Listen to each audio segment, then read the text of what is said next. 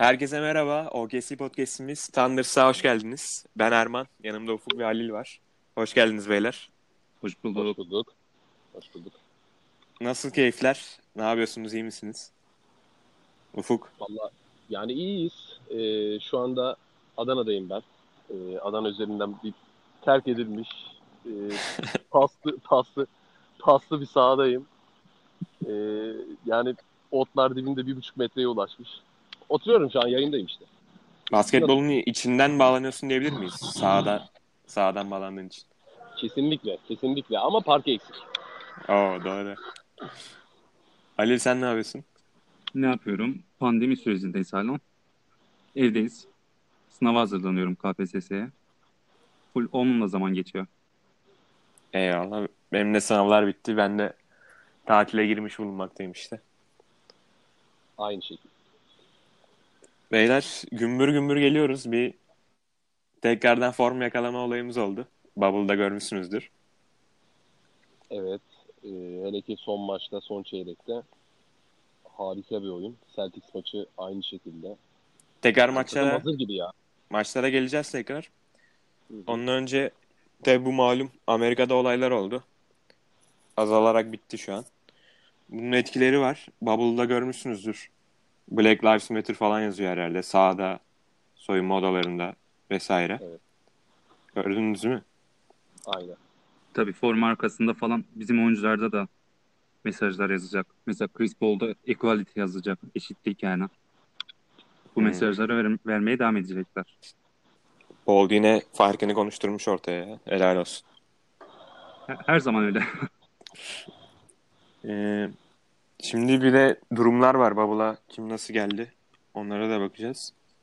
Bir Jokić kilo verme durumu var. Bizde o tip bir böyle ekstrem örnek var mı? Ben hiç görmedim ama. Schröder birazcık daha güçlenmiş. Yani vücut yapısı değişmiş. Onun için hiçbir fark yok. Yani ben de pek ekstrem örnek görmedim öyle çok değişen. Aynen. Peki bu aktiviteleri... Ardında biraz kilo verme var. He. Yani biraz daha dinç gördüm sanki onda. Olabilir. Bir saç kesimi olmuş onda da. Ben de ona dikkat ettim. Aynen. Sakalını da kısaltmış artık sanki. Beyler, peki bu sistem ne diyorsunuz? Bizim takımı nasıl etkiler sizce? Ben iyi olacağını düşünüyorum ama bu kapalı ortam vesaire pek etkileyeceğini düşünmüyorum bizimkilerin. Ufuk? Yani ben de öyle düşünüyorum. Hani kapalı ortamda en azından sağ avantajı yok. Şans da yanımızda olursa ya böyle özellikle... egolu biri de yok ya, ondan dedim. Aynen öyle. Yani Chris Paul var zaten. Ya, Chris Paul var bir tek ama yani zaten o da lider. Yani istediğini aldı. Yani pek bir sorun çıkacağını düşünmüyorum ben takım içerisinde. Halil, bu Steven Adams'ın açıklamalar oldu bu ortam için. İstersen onu nasıl yorumluyorsun? Steven Adams'a sordular. Bubble'da zorlanan oyuncular var. Siz bu konu hakkında ne düşünüyorsunuz diye. O da Suriye'de yaşamıyoruz. Şartlar gayet iyi. Alışık olduğumuz şeyler bunlar dedi. Kral ya. Ayrıca İdrims'e şunu sordular. Şu pandemi sürecinde nasıl antrenman yaptın? Yeni Zelanda'da ineklerle bol bol box out yaptım dedi. Çok iyi ya. Ben de onu diyecektim. Adam Yeni Zelanda'da tam bir şey ya, böyle saçlar maçlar orman çocuğu yani. Bu tip durumlar etkilemez onu diye düşünüyorum. Ya fiziğinde hiçbir değişim yok zaten. Bunu oynanan son 2 maçta da gördük. Ya onun dışında takım da genç bir takım olduğu için golü biri yok dedim. Chris Paul tabii, onu saymıyorum da. Onun dışında genç bir takım yani, böyle ben de pek kötü etkileneceğini düşünmüyorum takımın bu ortamda. Evet, Shai Alexander'ı çok iyi buldum. Dönüş olarak. Genç hocam bunlar. Böyle durumlar etkilemez bunları. Alışıktırlar. Kamp olsun falan. Kesinlikle. Antrenmanlarda da dikkatinizi çekmiştir zaten. Chris Paul'la çok birebir çalışıyor Gilgeous Alexander. Chris Paul da onu çok seviyor. Formunda da bir düşüş yok. Evet. Yani Chris Paul'un durumu olmazsa eğer sezondaki form playoff'larda da devam edebilir yani. Chris Paul'un zaten ben de Alexander'la Schröder'ı geliştirdiğini düşünüyorum. Ama bu Bubble'da da daha çok birebir çalışma imkanıyla. Ha, olumsuz noktası da şu olabilir. Forbes dergisine göre Chesapeake Energy Arena taraftar açısından NBA'deki en iyi 4. Amerika sporundaki en iyi 7. stadyum. Baskı anlamında. Tabii iddia açısından kötü olabilir. Ama genel anlamda yine de çok bir problem olacağını sanmıyorum. Ev performansımız tabii ki çok iyiydi ama sonuçta hiçbir takım evinde oynamayacak. Bu konuda bence çok sıkıntı çekmeyiz. Ben de gitme geliyor. Diğer takımlara göre gözle görülür bir eksiğimiz de yok. Yani bunun da çok önemli bir faktör. Yani evet, sakatlık ya da gelmeyen. Yani. Tabii. Takım genç ve hani istekli oynamaya. Mesela diğer takımlara bakıyoruz. Yani ailevi sebepler diyor. Bir anda gidiyor. Yani Lakers özellikle. Yani çok kan kaybı var diğer takımlarda. Biz ona göre nazaran şanslıyız biraz daha. İşte bir Schröder var. Eşinin doğum yapma olayı ama inşallah onda ne diyelim. Erken mi yapsın, kötü mü çabuk mu yapsın, sonra mı yapsın bilemedim. Sağlıklı da olsun diyelim. Her türlü playoff'lara yetişecek zaten. Evet. En kötü ihtimalle sezonun ilk 4 maçını, yani şu 8 maçlık sürecin 4 maçını kaçıracağını söylediler. Yani yine de bir problem olmayacak. Sağlıklı bir şekilde de olsun işte ya. Ne zaman da hoca önemli değil. Kesinlikle. Aynen, evet. İyi de doğarsa tabii maşallah olursa Schröder'ın da performansını iyi etkiler. Oradan daha amin diyelim. Bilmiyorum ya kaçıncı çocuk. Siz biliyor musunuz? Ben de bilmiyorum ama çocuğu var yani ilk değil. Instagram'ından görmüştüm. 2 çocuk görüyordum sürekli. 3. çocuk mu acaba bu? He. Güzel 3 çocuğu da tamamlamış. Yetmez 5. Bu kampüs hayatında, Bubble Life'ta böyle garip aktiviteler gördük. İşte bir balık tutma furyası var. Böyle bir sazan tarzı bir balık var. Herkes onu tutuyor, gördünüz mü sizde? Evet, hep aynı balık abi. Ona ben de dikkat ettim yani. O balık ne ya? Çok kötü değil mi o? Kötü duruyor yani. Evet. Yani Paul George'da gördüm ben ilk. Yani hep aynı balık. Hakikaten yani. Boyut da değişmiyor. Aynen. Ne yapıyorlar acaba? O çeşit balıklar ellerinde var. Direkt basketçilerin eline mi veriyorlar? Story motoru atın, reklam yapın diye anlamadım. Yani olabilir. Acaba otelin içinde mi yapıyorlar bunu? Ne yapıyorlar? Nerede yapıyorlarsa Orlando. İşte kenarında denizin kıyısında zaten bu oteller. Orada çıkıp tekneyle vesaire tutuyorlar oltayla. Bol bol golf oynadılar. Golf oynuyorlar. Bizim Furkan Korkmaz'la oynamaya gitmişti. Bayağı da kötü oynuyordu. Ama onu da ilk seferiymiş. Doğru o. Ben de gördüm o şeyi tutuş, topu ıskalama falan. Talihsiz olmuş ya. Olsun. Bir yerden başlamak lazım. Tabii. Onun da Sokrates'e verdiği röportajı izlemişsinizdir siz de. Evet. Aynen. Kampüse. Tabii o da alışık. Milli takım kampları falan. Bir Antep fıstığı, fındık falan gördüm ben orada. Evet. Zula'yı yapmış. Reklamını yapmış sanırım yani. Gerçi para almadım demiş ama. Aynen. Öyle demiş. Doğrudur. Siz de gördünüz mü öyle yemek falan enteresan şeyler paylaşan? Yani ben Ben Simmons'ın bir storiesini görmüştüm. Değişik bir şey paylaşmıştı ama tam anlayamadım ne paylaştığını. Anlık bir bumerang atmış. Onun dışında bir şey görmedim ben. Ya bizim takımdaki oyuncular genelde sahada bir şeyler paylaşıyorlar yani. Hep saha görüntüleri var. Evet, antrenmanlar düşüyor. Antrenman videoları dışında pek bir şey görünmüyor yani. Bizde öyle sosyal medyayı etkin kullanan biri çok yok galiba ya. Ya mesela geçen neydi? Chris Paul'la Gilgeous Alexander Horse Challenge yapıyordu. Bizimkilerin eğlence anlayışı bak. İyidir hocam, bu güzel bir şey ya. Adamlar maçına odaklansın, antrenmana odaklansın. Bu şeyden önce Bubble olayından önce Steven Adams'ı ben bir fotoğraf paylaşmıştım, onu gördüm. Bir Petibör bisküvi vardı yanında ama Fortnite oynarken. Aynen. Büyük ihtimal o malum kişi onu OGC'de alıştırdı herhalde Petibör'e. Yoksa nereden ulaştı, evet. Ben de anlamadım. Muhtemelen. Ağzının tadını biliyor. bol bol Petibör'le yeni sezona hazır Steven Adams'ta. Görüntülerde onun da hep saha içi düşüyor dedik. Steven Adams'ın orta saha atışları düştü. Gördünüz mü onu? Orta saha atışını da teknik açıdan geliştirmesini Chris Paul önerdi. İki elinle atma dedi. Tek elinle at dedi. Bilekten çıkar topu dedi. İlk isabetini de o şekilde sağladı. Zaten orada bile parmağı var. Normal sezonda bir orta sahadan atışı var ya. Hangi maçtı? Evet. Unuttum. New Orleans'tı galiba. New Orleans Pelicans maçı. Olabilir. İlk yarı sonunda Chris Paul 3 saniye falan var. Yani topu ileriden alması gerekirken direkt poda altından aldı ve resmen orta sahada Steven Adams'a tekel topu atma pozisyonu hazırladı yani. Ve abi, onu sokmuştu. Topu sokabilirsin, problem değil ama yarı sahadan da bilekten top çıkarmazsın ya. Bu nasıl bir kuvvet? Hakikaten ya.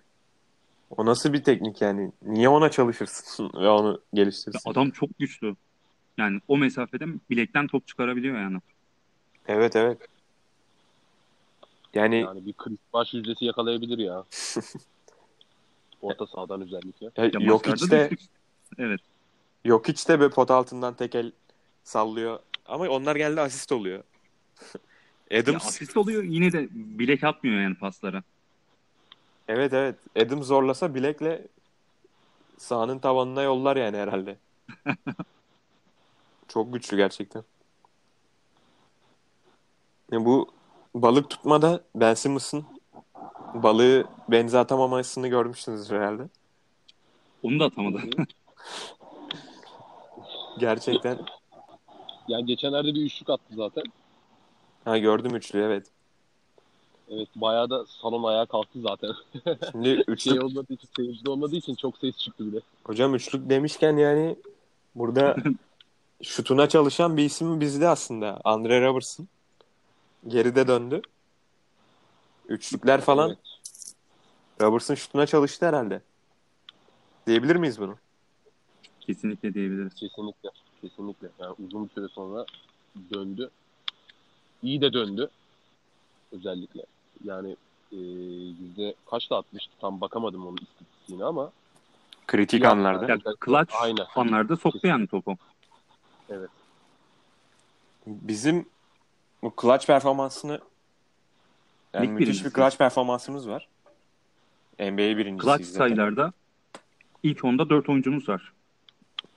Bu müthiş bir olay ya. Ve Robertson'un da geri döner dönmez buna adapte olması. O son 2-3'lüyü sokması Sixers maçında. Ya Robertson'un sakatlıktan dönmesi problem değil aslında ama 30 aylık bir sakatlık süreci ya büyük soru işareti oluşturdu. Çok fazla yani gerçekten. Tendonu koparan oyuncu bir sezonda dönüyor. Çapraz bağı kopan oyuncu sezon içinde dönüyor. Robertson da diz tendonu koptu. Önümüzdeki sezon dönecek dendi. Sonraki sezon geldi. Bir sezon sonra dediler. 30 ayı buldu. Ama lig başlangıcından değil de şu hazırlık maçlarına denk gelmesi çok iyi oldu. Evet evet ya. Yani bu bize artı mı eksi mi yazar bilmiyorum ama büyük ihtimalle artı yazacak bence. Ya Robertson 2018'de sakatlandı. O sezon da zaten Oklahoma'nın defansif performansı sakatlıktan sonra öyle düştü ki. Oklahoma maç başına 98 sayı yiyordu. Defansif anlamda NBA birincisiydi. Robertson sakatlandıktan sonra maç başına 117 sayı yemeye başladı. Evet ya, çok feci düşmüştük o anda. Değeri de belli olmuştu zaten. Titan'de yaptıklarını istatistikler ifade edemiyor yeterince.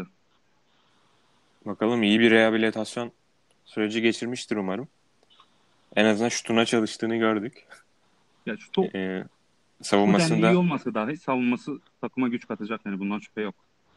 Tabii ondan, bu takım ondan şut çok bekleyeceğini sanmıyorum. Beklemeyiz ama.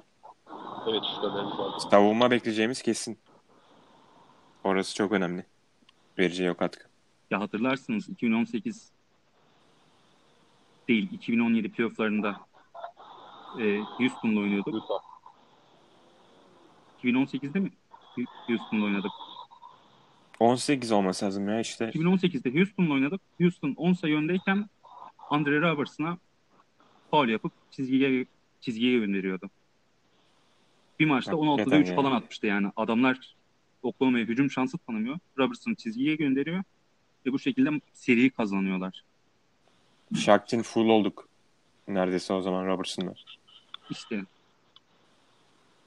Onu bir nebze geliştirmiş olsa dahi bunun önüne geçer zaten.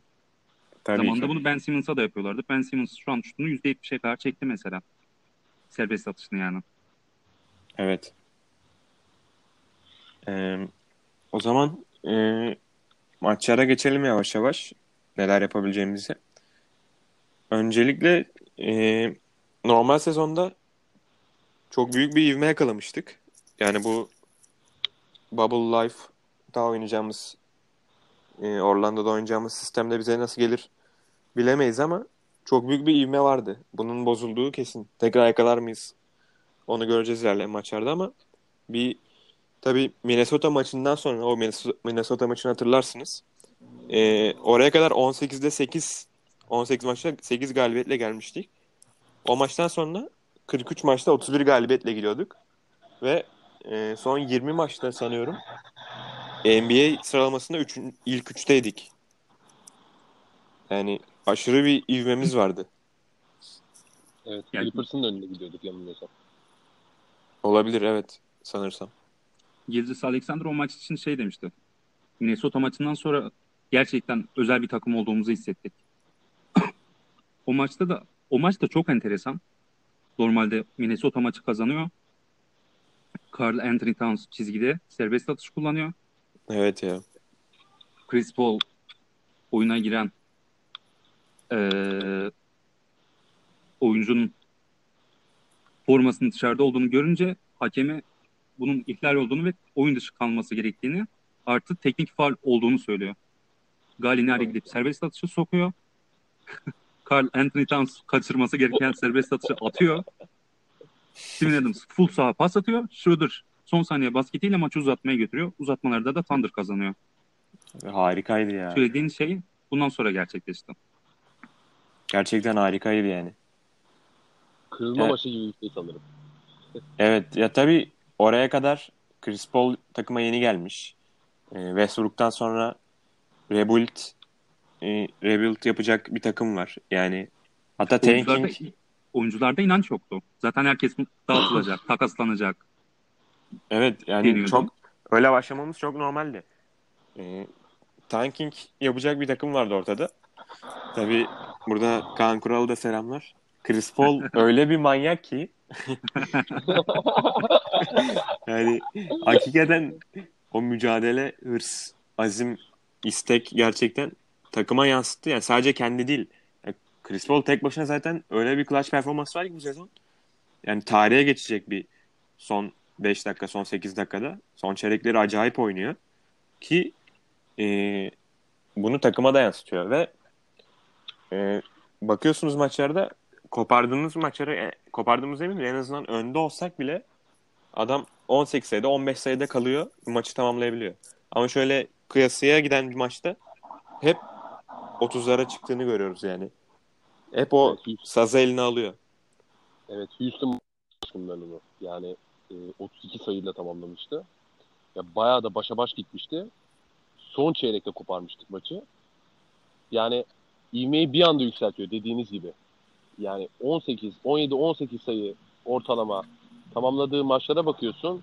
Yani biraz daha takım daha rahat oynuyor. Ama işin ciddiye bindiği maçlarda Houston, Utah, diğer rakiplerimiz Denver Nuggets bu takımlara karşı bir anda 30'ları buluyor. Evet. Aynen öyle. Chris Paul şöyle. Oklahoma kariyeri öncesinde Rockets'ta ve Clippers'ta New Orleans dönemini saymayalım. Genelde sezon içinde hep sakatlık sorunları yaşayan bir oyuncuydu. Ya da playoff'larda. Bu sezon doğru. Hiç öyle bir problemle uğraşmadı. Evet çok sağlıklı. Ya şu an playoff'larda da sakatlık problemi yaşamazsa mükemmel bir sezon geçirmiş olacak. Yani sezon başında kesinlikle iyice değeri düşmüş bir oyuncu gözüyle bakıyordu. Oklahoma'da maça çıkmam diyordu. Oklahoma taraftarı da onu istemiyordu. All-Star oldu. Evet yani neredeyse All-Star maçında da mükemmel bir performans sergiledi. Evet orada da çok iyiydi. Yani bir Iguodala vakası mı geliyor demiştim ben. Şöyle bir ilk 5-10 maç sonra. Ama gerçekten müthiş saz eline aldı. Ve ben şuna da inanıyorum. Yani Chris Paul takaslansa bile ya da çok zor tabii takaslanması da herhangi bir şekilde gitse bile Schröder ve Alexander'ı çok büyük geliştirdiğini düşünüyorum ben. Chris Paul sonrası önümüzün Schröder ve Alexander'la da onun sayesinde daha çok açık olacağını, daha önümüzün açık olduğunu düşünüyorum. Ya çok iyi destek oluyor. Schröder çok daha hızlı bir oyuncu. Çok daha iyi bir delici. İyi bir bitirici boyalı alanda. Evet. Ama hiç iyi bir karar verici değil. Değil. Oyun kurma konusunda iyi değil. Onun açısını Chris Paul öyle bir kapatıyor ki Schröder şu an bu yüzden yılın 6. adam adayındaki yani favori kişi. Evet. Ya bunu yani kimse beklemiyordu. Diğer tarafta Lou da var gerçi. Abone oldu bu dile ama yani gene artık şansı var. Bu sene bıraksın artık Lou ya. Bırakmıyoruz yani Lou şu an takımdaki en iyi 6. oyuncu bile değil. O yüzden haksızlık kesinlikle olurlarsa. Ya Lou ilk 5 çıkması gerekiyor aslında. İlk 5 oyuncusu gibi dakikalar alıyor. Bakıyorsun 25-30 dakika maç başına görev alıyor.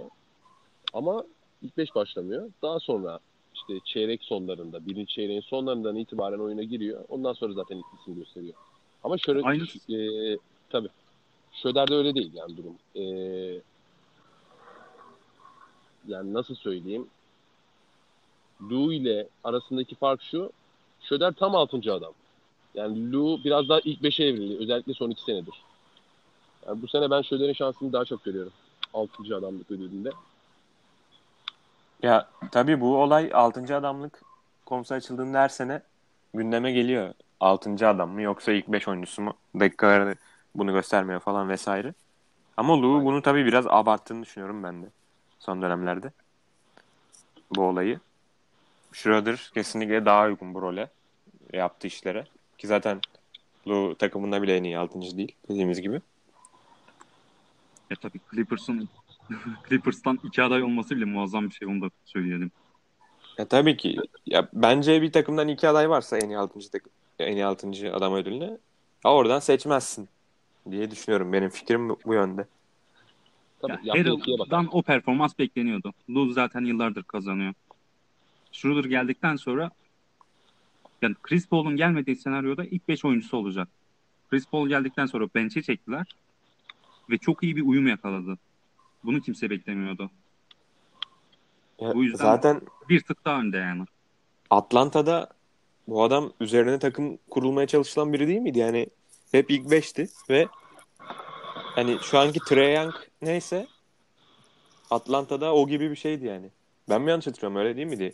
Ya yapmaya çalıştılar ama hiç başarılı olamadılar ki. Ya olmadı tabii, orası öyle. Ya playoff'lara girince de Cleveland'la karşılaşıp süpürüldüler yani. Skor yükünü fazla çekemiyordu Trae Young gibi. Öyle.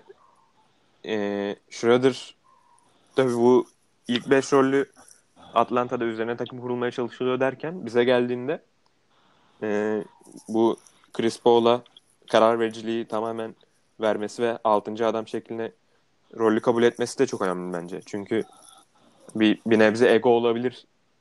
Bu kabul etme süreci çok yumuşaktı. Ya, tabii ki de. Chris Paul geldiğinde yani gelmeden bir sorun çıkabilirdi yani. Öyle bir şey olsa. Evet. Gelmeden problem oluşturdu zaten. Maça çıkmayacağım dedi. Ya, Chris Paul tabii her şey beklenir ondan. Ama Schröder'ın bu konuda yumuşak bir geçiş sağlaması önemliydi bence onun adına. Ya burada şeyin de hakkını verelim. Billy Donovan'ın da hakkını verelim. Hiçbir iddiası olmayan bir takımı. Hocam. Yani playoff'a sokması. İnanılmaz başarı. ESPN playoff yüzdelerini görmüştük sezon başında. Evet ya. İmkansız başardık. %0.2 oran vermişlerdi. Ve şu an çok rahat bir şekilde playoff'a girdi takım. Yılın koçu adayları arasında ismi geçmiyor ama geçmesi gerekirdi. Kesinlikle katılıyorum. 13. 14. olması beklenen takım 4.liğe 5.liğe oynuyor. Batı'da üstüne. Ve yıllardır gelen eleştiriler sonrası yani arkandayız hocam demek istiyorum. Yani sorun kendisinde değil de kadrodaymıştı artık yani. İnsanlar öyle de düşünmeye başladı. Çünkü hep şey diyorlardı, Westbrook süper yıldız. Westbrook'un yanında da bir süper yıldız var ama neden başarı gelmiyor? Şu an takımda bir süper yıldız yok. Yani Chris Paul iyi bir oyuncu. Çok iyi bir oyuncu. Ama artık süper yıldız seviyesinde değil. Prime döneminde değil yani. Ona rağmen mükemmel bir takım uyumu var. Prime döneminde olmamasına rağmen ESPN'de mi gördüm? Bleacher Report'ta mı? Hatırlamıyorum da. Bu gazetecilere sordukları bir anket tarzı bir şey vardı. Herkes ilk MVP sıralaması ilk 5'ini koymuş. Birkaç tane Chris Paul gördüm ilk 5'te. Ve mutlu oldum yani. İlk 5'te değil de ilk 10'da MVP sıralamasında ben kesinlikle olduğunu düşünüyorum. Ya olması da gerekiyor zaten. All-Star olduğunda da çok eleştirildi. Ama şimdi ne için All-Star olduğunu anlıyorlardır yani. Ya ondan beklenenleri bu sene yapmadı. Farklı bir şey yaptığı için millet o eski Chris Paul yok diyerek atıyordu ama çok farklı bir rolde ve bambaşka bir iş yapıyor bu sene. Bu son oynanan hazırlık maçlarını izlemişsinizdir. Tabii. Evet. İlk Celtics maçına bir konuşalım istiyorum. Bu maçta paramparça ettik desek yalan olmaz herhalde. Baştan yani, aşağı üstündük. Ya Boston iyi başlamadı tabii ki. İyi değildi ama yani bence hiçbir alanda fırsat vermeden çok üstün olduğumu düşünüyorum. Ufuk ne diyorsun? Yani bir ikinci çeyrek sonunda bir yakaladılar. Farkı kapattılar. Yani 9'lara 10'lara kadar çıkarmıştık. Ondan sonra tekrar zaten ikinci yarıdan sonra skoru ele aldık. Yani 13, 14, 15 sayıları gördük. Yani özellikle Shai Alexander ve Chris Paul'un iyi bir oyunu vardı. Kritik yerlerde attığımız üçlükler vardı. Yani ben takımı iyi buldum. Özellikle Celtics maçında. Sixers maçı da son çeyrekte yani yaptığımız çıkış farkı 15 sayılardan kapatmamız. Yani harika diyebilirim ya. Sanırım takım hazır yani. Kesinlikle. Halil sen Celtics maçına ne demek istersin?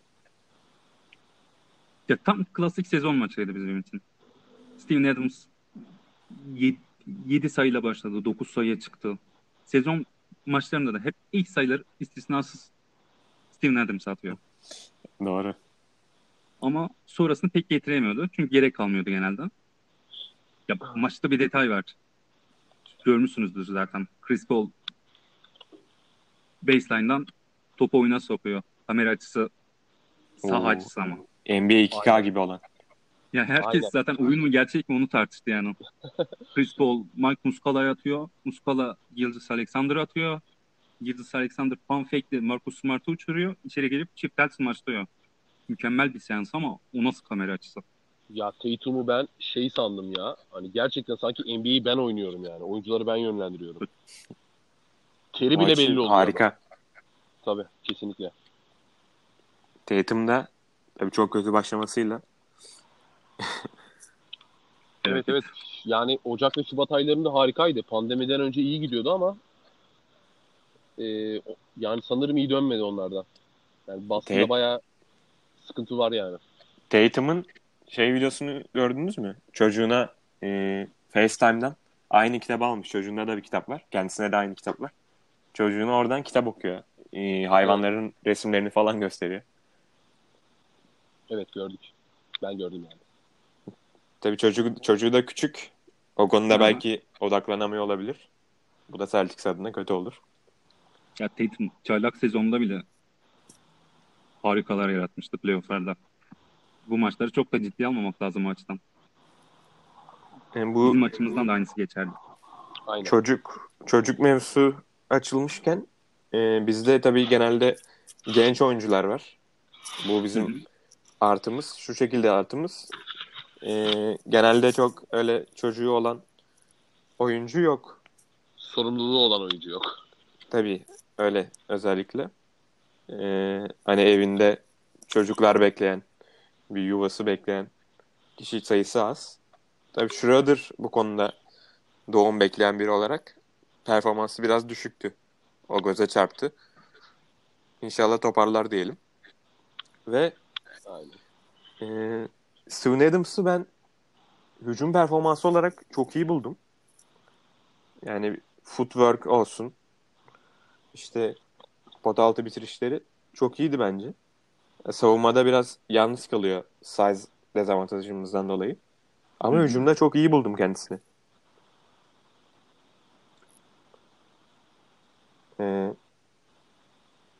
Bu sezon Adams'ta Westbrook'un gidişinden sonra tabii bence bir hücum artışı olmuştu ama bunu daha da yukarı çıkarmış gibi gözüktü bence.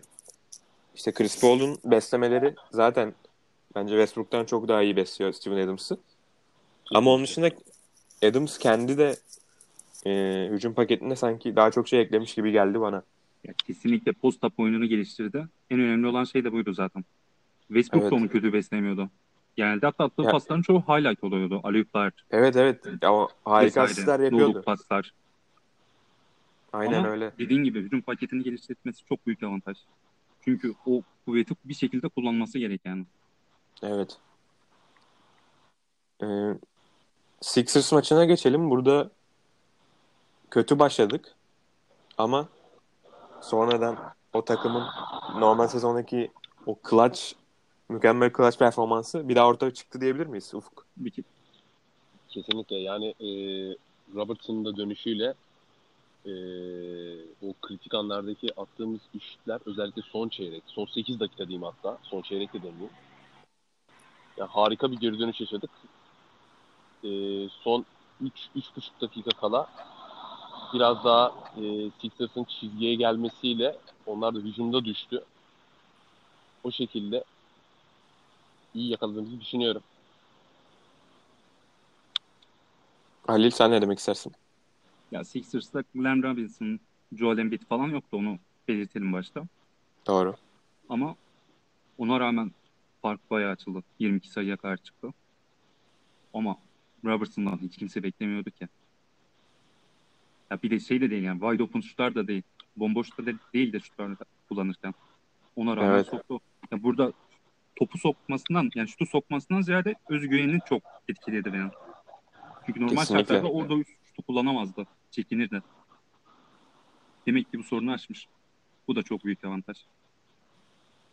Peki şutuna kız arkadaşı Demita çalıştırdı diyebilir miyiz? Kendisinin de şut çok iyidir. Görüyoruz baba.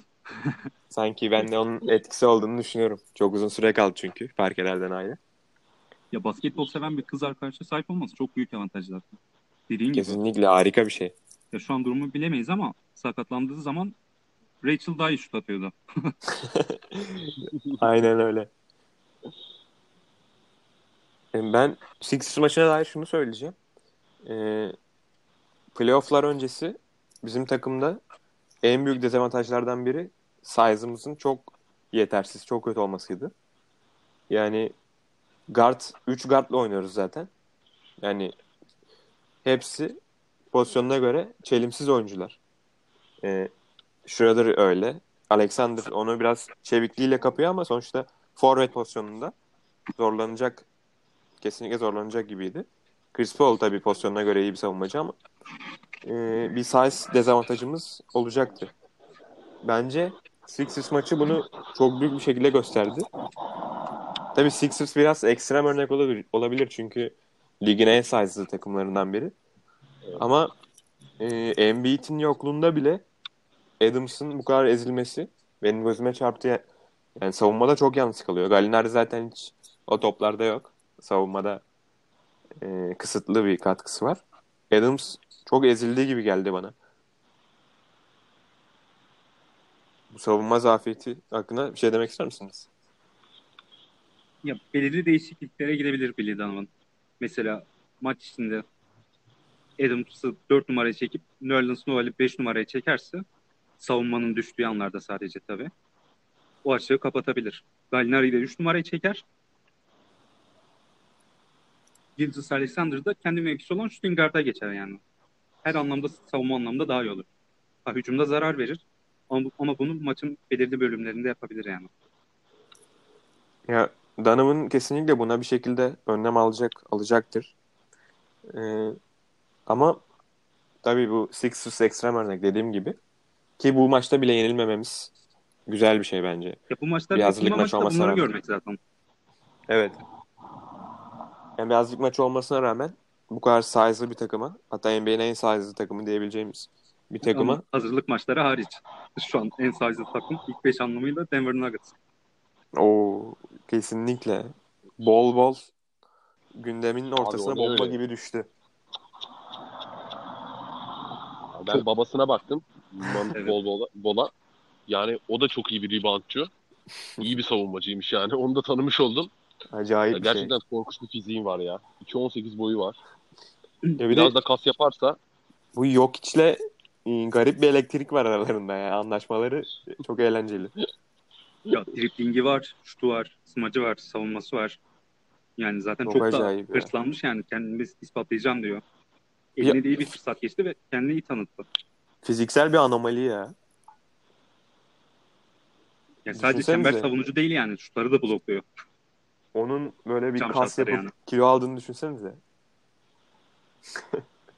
Ya işte insanlar bunu unutuyor zaten. Adam daha çaylak yanında. Öyle. Draft'ın en büyük steal'lerinden bile olabilir ileride. Ya, olabilir tabii ya, ama işte bu maçları çok ciddiye almamak lazım. Kesinlikle. Şu an Taco Fall oynasa da çok ekstrem şeyler yapabilir yani. Orası doğru. Bu maç Portland maçı galiba. Doğru, bu Portland maçlar hakkında birkaç bir şey daha, yedek oyuncularımız hakkında bir şey söyleyeceğim. Celtics maçında da öne geçtikten sonra farkı açan aslında yedek beşimizdi. Ve yedek beşin çok iyi olduğunu gördüm ben. İşte Lugens, Dort olsun, Halil senin adamın. Diallo, Ferguson falan. Nerlenson öyle tabii ki. Ya, ikinci beşimizde acayip bir performans var ya. Neredeyse sayıları zaten ilk beşi geçiyor neredeyse. Şöyle bakıyorum. Darius Beasley, Dort falan çok iyiydi. Ki Sixers maçında da Sixers öne geçtiğinde bu arada şunu da ekleyeyim. Chris Paul, Ben Simmons acayip ezildi. Yani ya, o beklenen bir şeydi zaten. Öyle ama yani Paul 5 sayıyla bıraktı zaten maçı. Tabii hazırlık maç olduğu için kendini vermedi vesaire. O kesinlikle öyledir de Ben Simmons acayip ezildi. Buna rağmen gerideyken ilk 5'i oyundan aldı Bill Dunham'ın ve maçı çeviren aslında ikinci 5'imizdi. İşte Darius Beasley, Dort ve Muscala'nın üçlükleri. Neydi bu fena değildi. Ben ikinci 5'imizi çok iyi buldum. Tabii bu playoff'ta ne kadar yansır tartışılır. Bir hiyerarşi giriyor playoff'ta. Bench'imizi çok oynatamayız. Ama ikinci 5'i bench'imizi acayip buldum ben. Halil? Ya rotasyonumuz çok dar zaten. Yani Noel ve Schröder dışında çok playoff'ta az oynarlar. Verebilen bir oyuncu yok. Bunu kabul edelim. Hatta 4 demişken 4 ilk 5 oyuncusu zaten Thunder'ın. Doğru, Dort aynı.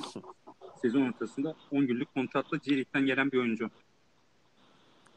İlk 2 maçında çok iyi katkı verince Thunder sözleşmesini sezon sonuna kadar uzattı. Sonradan ilk 5'e evrildi. 2 hafta önce de sözleşmesini 4 yıl uzattığını açıkladı. Ve $7 milyon karşılığında. Harika bir kontrat ya. Harika. Sudan ucuz yani. Bu piyasada. Kendisi de kalmak istiyordu zaten. Onun için çabalıyordu. Yani çok güzel bir karakter ya. Yani aldı. Öyle diyelim. Yani Sixers maçında maçı çevirdi neredeyse. Bezli ile beraber. Bezli de çok iyi. Şutu fazla iyi değildi sezon başında mesela. Şutunu bayağı geliştirmiş Dort. Fiziği doğru, çok iyi zaten. Ya onun dışında Alexander ben yine gayet iyi buldum. O deliciliği ve skorerliği hala aynı seviyede. O beklenen bir şeydi zaten. Ya önemli nokta şu. Geçen yıl Leof tecrübesi de yaşadı çaylak yanında Clippers ile. Doğru. Ortamı da biliyor. Leof'larda da hiç fena performans sergilemedi. Abdelnader kafasını vurdu. Celtics maçında galiba bir pozisyona. Sixers'ta yoktu zaten. Evet. Bir sarsıntı geçirmiş. O konuda da geçmiş olsun diyelim. Döner inşallah. Evet. Uzun rotasyonun önemli.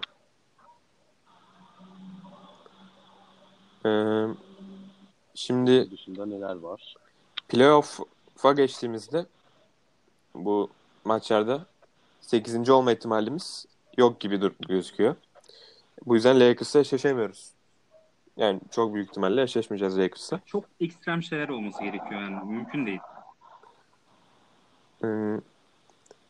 Bir fikstürde maçlarımız Utah, Denver, Lakers, Memphis, Wizards, Suns, Miami ve Clippers. Bence iki doğu takımıyla oynuyoruz. Güzel bir fikstür. Ben gayet iyi buldum açıkçası. Ya zorlu maçlar var ama playoff'a hazırlık için o maçları oynamak gerekiyor zaten. Kesinlikle. Playoff odasına döndüğümüzde 8-9'da Memphis'le Portland bir şekilde oradan Pelicans da var tabii. Pelicans 3'ü çıkar herhalde. Biz 8. olamıyoruz ki olmayız. Bunun dışında 7. Dallas 40, Houston 40, biz 40, 4. Utah 41, 3. Denver 43, hatta 2. Clippers 44. Yani 7 ile 2 çok değişken olabilir. Yani ben Denver'la Clippers'ın biraz daha orada sabit kalacağını düşünüyorum. Onun dışındaki takımların biz, Houston, Utah arasında yani sıralamalar her an değişebilir. Hiçbir şey belli değil. Yani Clippers'ın fikstürüne bakmadım ama aramızda 4 galibiyet var. Ya olası bir kötü dönüşte pek beklemiyorum ama neden olmasın? Ben kesinlikle. Belki bizim iyi dönmemizde 2'yi bile zorlayacağımızı düşünüyorum. Biraz uçuk bir hayal olabilir ama ben 2'yi bile neden olmasın diyorum. Halil? Clippers hep potadaki takımlarla oynuyor bu arada. Aa öyle mi? Evet. Yani şu an Lakers'la oynayacak. Clippers ardından New Orleans'la oynayacak. Phoenix'la oynayacak. Dallas'la oynayacak. Portland, Brooklyn, Denver ve bizimle noktalayacaklar. Playoff'a geçecekler ardından. Yani açıkçası bir size problemimiz var. Tabii playoff'ta bu kadar rahat olmayacaktır ki bench katkımız da azalacak. Ama daha rotasyona alışkınız normal sezonda. Ama ben bu 8 maçta özellikle iyi dönüşümüzü kesinlikle bekliyorum. Ve 2. sıra neden olmasın diyorum. Halil sen ne diyorsun? Az önce olası bir Clippers eşleşmesinden bahsettim. Mesela Clippers'ta Lou Williams ailevi sebeplerle Bubble'dan ayrıldı. Evet. Sonradan striptiz kulübünde bir videosu düştü. Şimdi rezillik ya. Kalacak. Bizim takımda böyle bir şey olamaz yani. Olmaz hocam. Biz aile takımıyız. Ya bu belli ki takım Paul içinde. Kol gibi adam var yani. Müsaade eder mi abi? Kesinlikle. Ya Clippers her ne kadar iyi oynarsa oynasın halen tam bir takım gibi oynamıyor yani. Onlar da aynen bunun dezavantajını yaşayabilirler playoff'larda. Şöyle bir olası rakiplerimize bakacak olursak açıkçası ben Houston'a bakıyorum. Şimdi bizde size problemi var ama adamlar 5 numarada Westbrook'u oynatıyorlar. Yani olası bir eşleşmede açıkçası ben neden olmasın diyorum. Ve favoriyiz bence. Ufuk? Yani şimdi 1.96, 1.97 ortalama, boy ortalamaları. Şimdi direkt olarak pivotta yani Capela takaslandıktan sonra onlar small ball'a dönmüştü pandemi öncesinde. Ya bir iki maç iyilerdi. Ardından yani farklar geldi. Denver maçında, Phoenix maçında. Yani çok kötü oynamışlardı. Yani ben şansımızın Houston nazarından daha yüksek olacağını düşünüyorum. Yani Utah ve Dallas'a göre, Clippers'a göre, yani Denver'a göre. Ya ben de senin gibi düşünüyorum. Peki Dallas'a bakacak olursak, o da olası rakiplerimizden biri. Tabii hiç playoff tecrübesi olmayan evet. Doncic var. Porzingis keza. Ben onlara da rahatla üstünlüğü kurabileceğimizi düşünüyorum. Sen ne diyorsun? Yani ben Dallas eşleşmesi için yani belirsiz bir eşleşme olarak görüyorum. Yani Houston açısından daha farklı konuşurum ama herhangi bir Dallas eşleşmesi başa baş geçer diye düşünüyorum ben ya. Bir Doncic delirmesi mi diyorsun? Evet. Evet. Kesinlikle öyle düşünüyorum. Onun dışında yani Utah'a bakıyorum. Yani Lakers başında izledim. Bayağı da iyi oynadılar.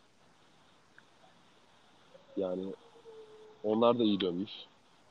Ya ben Utah eşleşmesi isterim açıkçası. Onu belirteyim. 2017'de kapanmamış bir hesap var. Güzel olur. Maçların Orlando'da oynanıyor olması bizim için o seride avantaj olur. Çünkü Utah seyircisi Westbrook'tan ötürü Oklahoma'dan nefret ediyor. Evet evet. Girdiğim münakaşa seri, o seride her maç 10 defa duruyordu oyun. Doğru. Oyuncular birbirine giriyor. Ingles'la Paul George birbirine giriyor. Ne bileyim işte Mitchell'la Carmelo birbirine giriyor. Hatta bir taraftar sahadan atılmıştı. Westbrook'la trash talk yaparken şey demişti. Bizimle oynarken diz çökeceksin. Tıpkı geçmişteki gibi. Rezillik ya. Ya Utah halkının zaten bu tip olaylara yatkın olduğunu biliyoruz.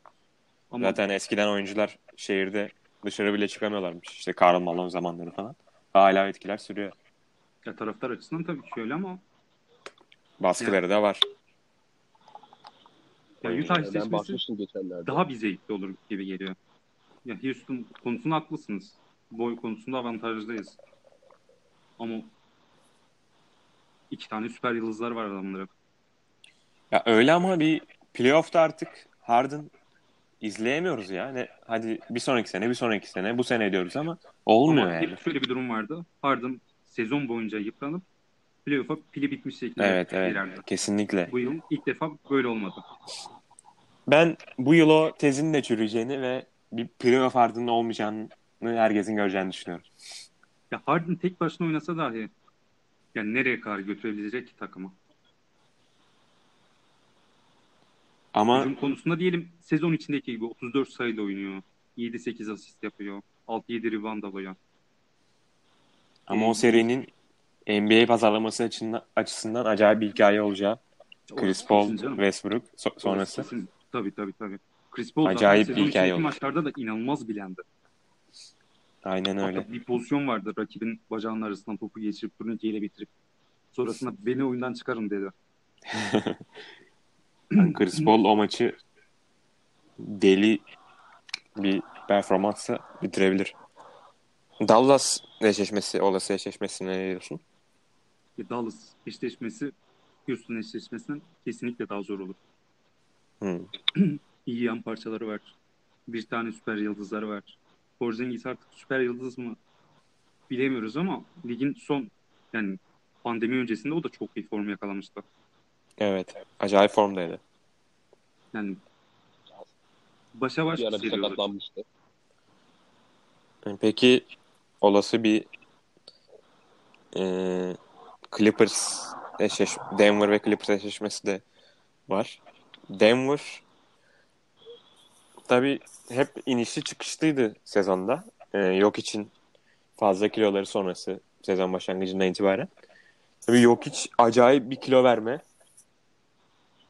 döneminden sonra nasıl o kilosa nasıl alışacak? Hazırlık maçlarında pek bir sorun yokmuş gibi duruyor ama Denver'da bana çok kapalı kutu geliyor gibi geliyor ya. Özellikle yani yok sonrası. Murray'nin ne zaman döneceği belli değil galiba. Murray yani, sanki dönecek gibi gördüm ama emin değilim. Yani takımla birlikte gelmiş. Ben de gördüm fotoğraflarda ama hani Denver'ı ben etkileyeceğini düşünüyorum ya. Kapalı kutu gibi geliyor. Doğru. Yani bol bol merak ediyorum. Yani bol oynatmazlar muhtemelen. Bence de. Şu an hazırlık maçı diye oynatıyorlar ama artık yani ne olursa olsun adamın ayakları tamam dribbling falan yapıyor ama yavaş yani. Pasaj olarak yine bizden çok üstünler. Yine tabii. Problem bizim için. Jokic'in kilo verme konusunda da şöyle bir söylenti var. 4 numarayı çekebilirlermiş. 4 numara kendisi için çok daha uygun olur. Çünkü savunma konusunda çok da hevesli olmayan bir oyuncu. Doğru. 5'e de Plumlee'yi attıklarında hakikaten zorlayabilirler bizi. 4 numara onun için daha uygun. Ama denerler mi göreceğiz. Ben de sizin arasında kalırsam Clippers'ı isterim ben şahsen. Boğulacaksak büyük denizde boğulalım mı diyorsun hocam? Kesinlikle. Ben Clippers geldim. Şimdi Clippers'ın önce bir kadroyu açıp bakınca şöyle ben de Denver'a kayıyorum. Ama belli olmaz tabii. Ya Denver geçen sene yardırıyordu yine normal sezonda. Playoff'larda Nurkic'siz Blazers'ı eleyemediler. Yani evet. Playoff yapmasının pek mümkün görülmeyen San Antonio Spurs'u 7 maçta eleyebildiler. Ya playoff'larda İster pek de istedikleri gibi gitmiyor. Evet, Denver playoff'larda o sorunu hep yaşadı. Ama artık bu kaçıncı playoff? Bir odaklanma ve playoff takımı olma belki bu sezona denk gelir. Ya bize denk gelmesin de. İşte bilemiyorum ben de. Olur mu olur. En son bir Clippers'a bakalım tabii. Clippers'a da eşleşme ihtimalimiz var. Clippers tabii.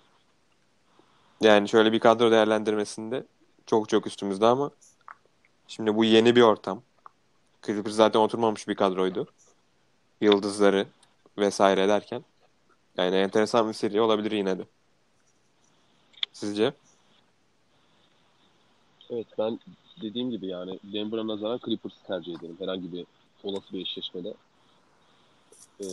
Ama ben takımın nasıl döneceğini az çok tahmin yaparsam takımın nasıl döneceğiyle ilgili. Yani ben 5'te bitireceğimizi düşünüyorum ya. 5 veya da 4'te. Ya bence de orası kesin. Hatta ben daha üst. Ben de daha bile bir sırada bekliyorum. 8 maçlık fikstürde bir 5 galibiyet falan sürpriz olmaz yani. Clippers'la ilk maç yenilmiştik normal sezonda. Sonraki maçta bir Clippers galibiyetimiz var yanılmıyorsam. Bir tekrar kontrol edeyim. İlk maça yenilmiştik. Evet, sonra bir galibiyetimiz varmış. 118-112. Alexander'ın 32 sayı, Adams'ın 17 ribantla yıldızlaştı. Yani açıkçası Clippers tabii aşırı favori olmayan takım olarak çıkacağız ama. Ya çok biraz küçümsüyoruz ama playoff Kavai devreye girerse evet, şansımız yok denecek kadar az olur. Playoff Kavai'yi Alexander'ın tutacağını düşünürsek. Ya kimse tutamıyor ki. Öyle. Pandemiden hemen önce oynamıştık galiba. Clippers'la. Bir hafta öncesiydi. Yenilmiştik o zaman. Aynen. 15 sayılık bir fark var. Yani bilemiyorum. Playoff Kawhi. Acaba George nasıl oynayacak Paul George? Paul George Bubble'da iyi oynuyor gayet. Ya Clippers o zaman iyi dönsün diyelim. Biz de onların altında bir yerde. Ha, bu arada bir sürpriz de olabilir. Şu an Memphis eşleşmesi de olabilir. Hatta bir Blazers eşleşmesi bile olabilir yani. O absürt ihtimalleri de düşünmek lazım. Ama çok zor ya. Onlar 7. sıraya geçemezler bence. 8'de kalırlar. 8 maç var çünkü arada. Ya doğru da bir 7.lik olsa, 6.lık olsa zorlasalar. Biz ilk 3'te 4'te olsak. Şimdi bakıyorum Memphis 32, Portland 29'da. Matematiksel olarak imkansız. Aynen, matematiksel olarak yok zaten ihtimal. Portland, New Orleans, Memphis 8. olacak. Ya da giremeyecek. Hatta Sacramento'yu da ekleyelim. Onların da şansı var. Aynen. En iyi 8. En iyi ihtimal 8.lik. O yüzden yani bizim Dallas, Houston, Utah, Denver. 4 takım. Büyük ihtimal bunlardan biri olacak eşleşme. Yani Denver dışında açıkçası diğer takımları bir ilk tur eşleşmesi olarak neden olmasın diyorum. Ya ben Utah veya da Houston'ı beklerim yani. Dallas ve Denver'dan nazaran. Ben de ikisini tercih ederim. Evet. Yani şimdi zaten turnuvaya muhtemelen Phoenix Suns'la San Antonio Spurs formalite icabı geldi gibi duruyor. Öyle. Seri de bitti muhtemelen. Playoff serisi Spurs'un. Yani 8'den kim playoff yapacağını düşünüyorsunuz bu arada? Var mı tahmininiz? Ya 8'de ben Memphis'in bırakmayacağını düşünüyorum ya, ama tabii Portland o ikili maça kalırsa 8-9 arasında maç olacak ya, iki maçtan az varsa. O zaman bırakmaz ya. Bırakmaz gibi geliyor. O yüzden Portland şimdi ne bileyim, bilemedim. Portland diyeyim hadi. Ya şu an Memphis o koltukta ama benim gönlümden geçen Pelicans. Ya bir Pelicans Lakers eşleşmesi çok zevkli geçer. Oo, hikayesi. Kazanamasalar dahi Lakers'ı çok yıpratırlar. NBA bu eşleşmeyi istiyor diyebilir miyiz yönetimi? Kesinlikle istiyor. Lakers LeBron karşılaşması zaten olay olur yani. Lakers, Pelicans, Oklahoma, Houston. NBA yönetimi şu an bunu arzuluyordur herhalde. Yani arzuladıkları da oluyor sanki ya. Neden olmasın açıkçası. Çok yakın bir ihtimal. Son Doğu'ya olarak bakalım bir de istiyorsanız. Yani ya Doğu'da çok karışık ya. Doğu'ya hiç girmeyelim bence. Aynen. Yok. Bence son bir fikstüre gözetip kapatalım. Beyler. Aynen. Uygun mudur size? Utah Jazz ile oynuyoruz. Sonra Denver, Lakers. İlk 3 maç sıkıntılı gibi gözüküyor ama ondan sonra Memphis, Wizards, Suns, Miami, Clippers. Sonra bir rahatlıyoruz ve buradan ard arda galibiyetlerle üst sıralara kendimizi atarız diye bekliyorum. Kaç galibiyet bekliyorsunuz? Şu 8 maçlık. Ben 4-5 arası bekliyorum. 4-5 çok iyi olur. Ben hadi bir çılgınlık yapıp Lakers'a ve Clippers'a yenileriz. Diğerlerini alırız diyeyim. 6 diyorum. Ben de 6 diyecektim.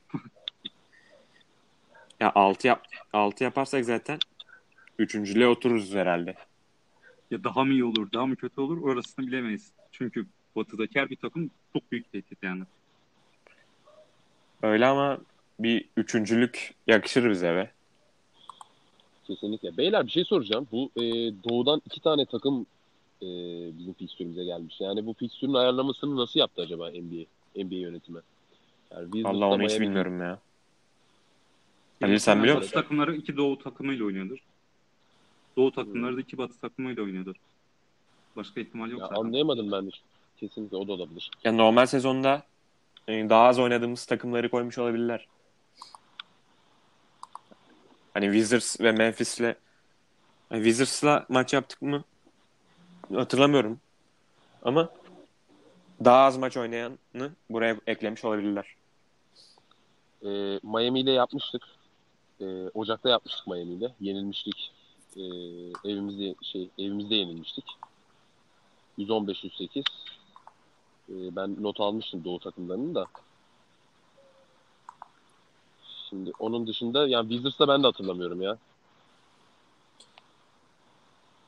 Göreceğiz diyelim ve son olarak not almaya da gerek yok zaten Wizards. Formalite icabı orada olan bir takım sonuçta. O zaman son olarak şunu da ekleyelim. Biz pandemi olmadan önce bu ligde son 20 maçta NBA ilk 3'teydik beyler. Bunu unutmayalım. Ve kaçıncı bitireceğiz göreceğiz. İlk 3. Ben 4 diyorum. Ben de en kötü 4 diyelim. En kötü 4. Ben de 3 diyorum. En kötü 4 diyelim. O zaman bu podcast'te burada kapatalım diyorum. Ağzınıza sağlık beyler. Senin de ağzına sağlık. Teşekkür ederiz. Senin de ağzına sağlık. Çok güzel yönettin. Dinleyenlere de teşekkür edelim. Herkese sağlıklı günler. Hoşça kalın. Hoşça kalın. İyi günler.